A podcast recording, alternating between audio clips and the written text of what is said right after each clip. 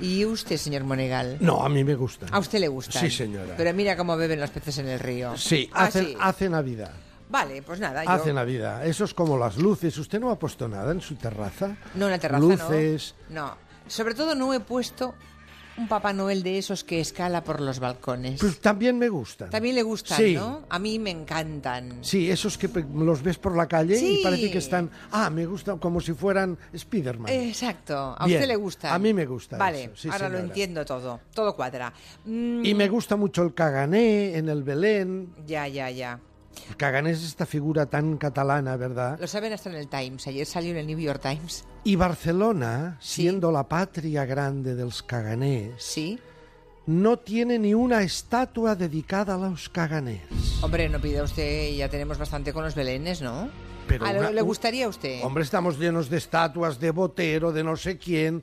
Pues una estatua dedicada al Caganés. Aquí en la Rambla, delante de la radio. Delante que la veamos la radio, todos los días. Señora. Ah, sí, me gusta. Es más, he propuesto que si alguna vez Cataluña, los partidarios del sí a la independencia, consiguen ganar, he propuesto públicamente que la moneda de la República Catalana sean la moneda el Caganés. Vale. Billetes de 5 caganers. Billetes de 10, billetes de 20. Y cada monedita también con su culito también. Exacto. Todos, fantástico. Oiga, que ayer Wyoming salió a la calle a preguntar a la juventud que qué se celebraba hoy, es decir, el día siguiente, el Día de la Inmaculada Concepción. Y consiguieron, tengo que decirlo, yo me reí mucho, una pieza deliciosa de jóvenes muy preparados, ¿no? Todo muy ensayado, pero muy convincente. Escuchen. El 8 de diciembre se celebra el milagro de Empel, ocurrido en Flandes en 1565. Mi abuelo se pone malísimo cada vez que oye hablar de Phyllis van Hohenlohe-Noesten, pero malísimo. Horrible. Unos sudores... Pobre hombre. Yo desde pequeñito soy fan del maestre de campo Francisco Arias de Bobadilla. Y luego ya muy por detrás de Lady Gaga. Claro, mis amigos y yo siempre hemos celebrado muy a tope el Día de la Inmaculada. Además, yo soy muy de la guerra de los 80 años. Solo con decirte que en el instituto tenía la carpeta forrada con el cuadro de la rendición de Breda, pues fíjate, ¿sabes? Me tatúa en el pecho la frase de Bobadilla: los infantes españoles prefieren la muerte a la deshonra. Pero no te lo enseño, que hace frío. Fantástica esa pieza. Luego cuenta Wyoming que naturalmente que todo era una historia preparada, las habían estaba hecho manipulado, les claro, habían hecho memorizar. Pero lo hicieron muy bien los jóvenes. Eso es la contra de lo que le conté ayer, que el día anterior habían ido a la calle a preguntar por qué el día 6 de diciembre era fiesta. Y todos sabían que era fiesta, pero nadie sabía por qué. Pues esta ha sido la venganza, esta, ¿no? Ha sido la venganza. El día 8 van a saber toda una lección de historia. Bueno, y ayer el gran suceso fue hacer una historia. Bueno, estamos al final, quedan 2 episodios de Velvet. Y la gran historia fue que hicieron... A ver, esta vez les aplaudo. Así como la vez anterior le dije que el penúltimo capítulo antes del de ayer había sido un capítulo de recurso en donde estiraban las escenas, incluso metían música a tope porque ya no daba ni para los guionistas construir nada, porque están alargando el tema hasta el día 21. El de ayer por lo menos fueron muy honestos y dijeron: no, vamos a hacer un capítulo recopilando la historia de amor de Ana y Alberto, desde que se conocen de pequeñitos. Claro, ha sido un capítulo realmente, para mí, yo creo que es un capítulo triste, porque claro, te das cuenta de que toda esta historia de Velvet es porque este pollastre, Alberto, se vende para mantener la empresa. Hay un momento, ¿recuerdan? Aquellos lances de la primera temporada en que el padre de Cristina le dice: si quieres que te dé dinero, te tienes que casar con mi hija. Y entonces hay una escena de él con Ana, que es su gran enamorada, y Alberto le dice: ¿está dispuesto a darme dinero a cambio de que me case con su hija? Ese desgraciado se piensa que soy un gilipollas y voy a aceptar un trato así.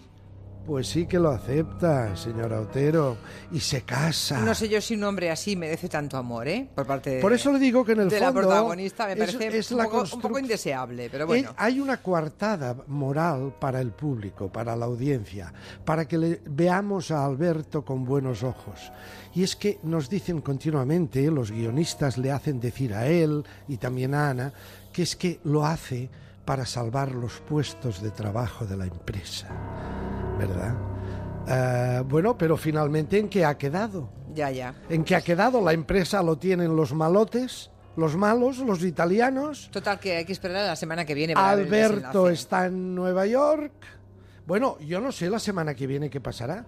Hombre, espero que ya no aparezca. No, porque hoy, ayer hicieron un capítulo de resumen de momentos, un montaje de momentos de amor a lo largo de estos 2 años. La semana que viene todavía no es el final. Bueno, será el casi final, ¿no? Será el penúltimo capítulo. A ver, han conseguido una excitación en las redes y en la audiencia, y eso realmente es un mérito notable. Con esta serie han conseguido una excitación brutal. Bueno, ¿sabe usted que...? Y una cierta influencia estética incluso, en la moda, ¿eh? Está bien. Hay... Usted me acusa a mí de spoiler, y muchos de los oyentes también, cuando en realidad yo lo que hago es contar lo que ya se ha emitido.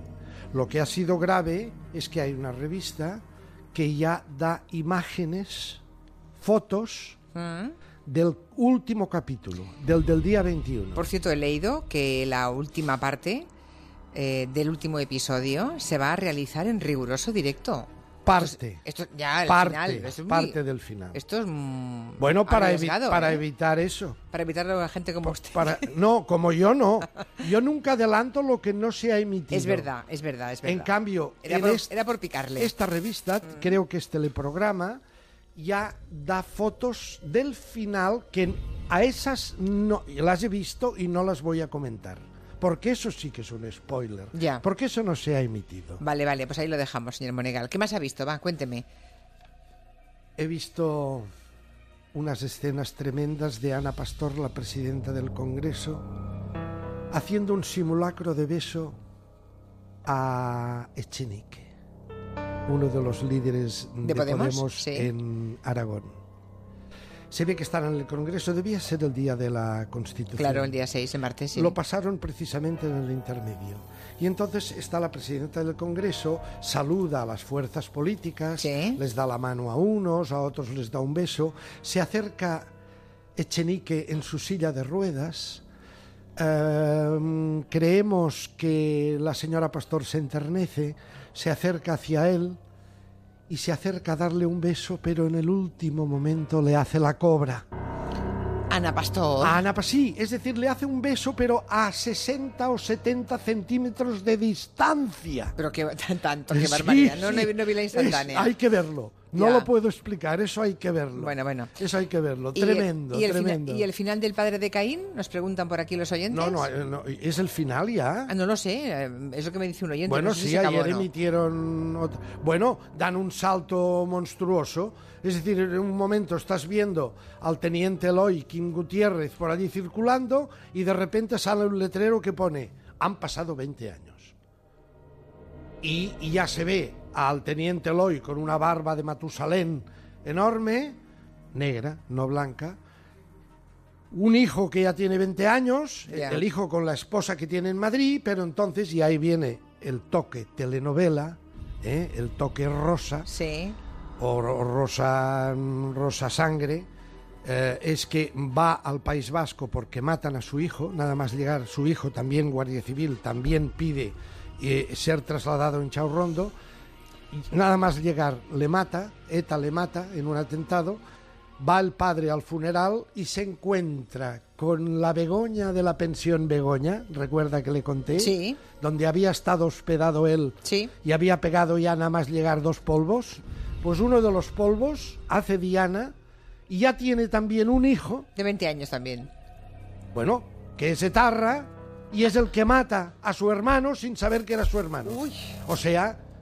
es realmente culebrón. Sí.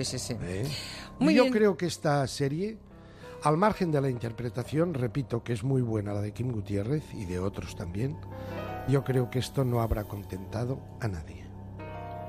No sé si la tele está para contentar, pero a veces no. Es una visión desde Inchaurrondo, pero a la vez una visión francamente sesgada y no...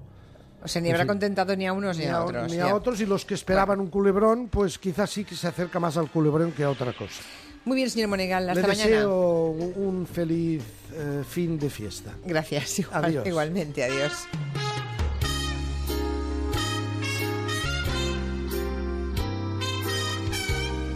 De 4 a 7 en Onda Cero, Gelo. Just like me, they long to be. Con Julia Otero. Close to you.